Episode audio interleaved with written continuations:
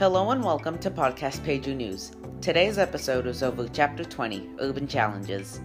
Chapter 20 discusses the problems that arise when cities become more urbanized and what cities have tried to do to prevent these problems. When more areas for the wealthy are established, it eventually leads to areas where the poor live, or places that are no longer used by the wealthy, such as brownfields or ghettos. Other conflicts include social and economic challenges. For example, informal economy zones can be created to evade taxes and regulations, and urban sprawl can spread quickly throughout urbanized cities, depleting them of their culture. However, many cities have recognized these challenges and are working to find a permanent solution. Mixed use neighborhoods are being used to bring culture and social life back into cities, and smart growth is allowing unused land to serve a purpose.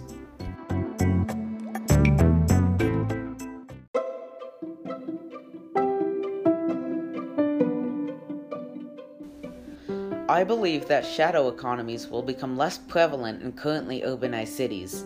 This is because city governments are finding new ways to attempt to take control of their entire city with technology, meaning shadow economies will quickly die out if these attempts succeed. The segregation in recent cities is similar to France before the French Revolution. Segregated cities have specific areas for people of different races and ethnicities, which can lead to the creation of ghettos.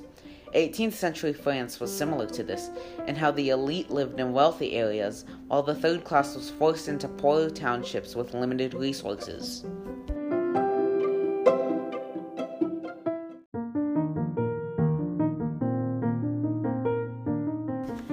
If I were to create a book cover for chapter 20, I would show a high class neighborhood with lots of similar housing surrounded by a brownfield.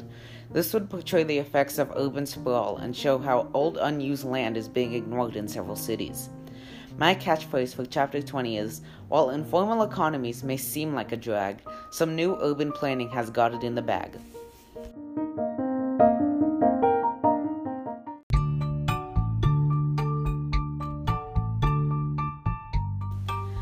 Thank you for listening to Podcast Peju News. Join us next time when we discuss Unit 6.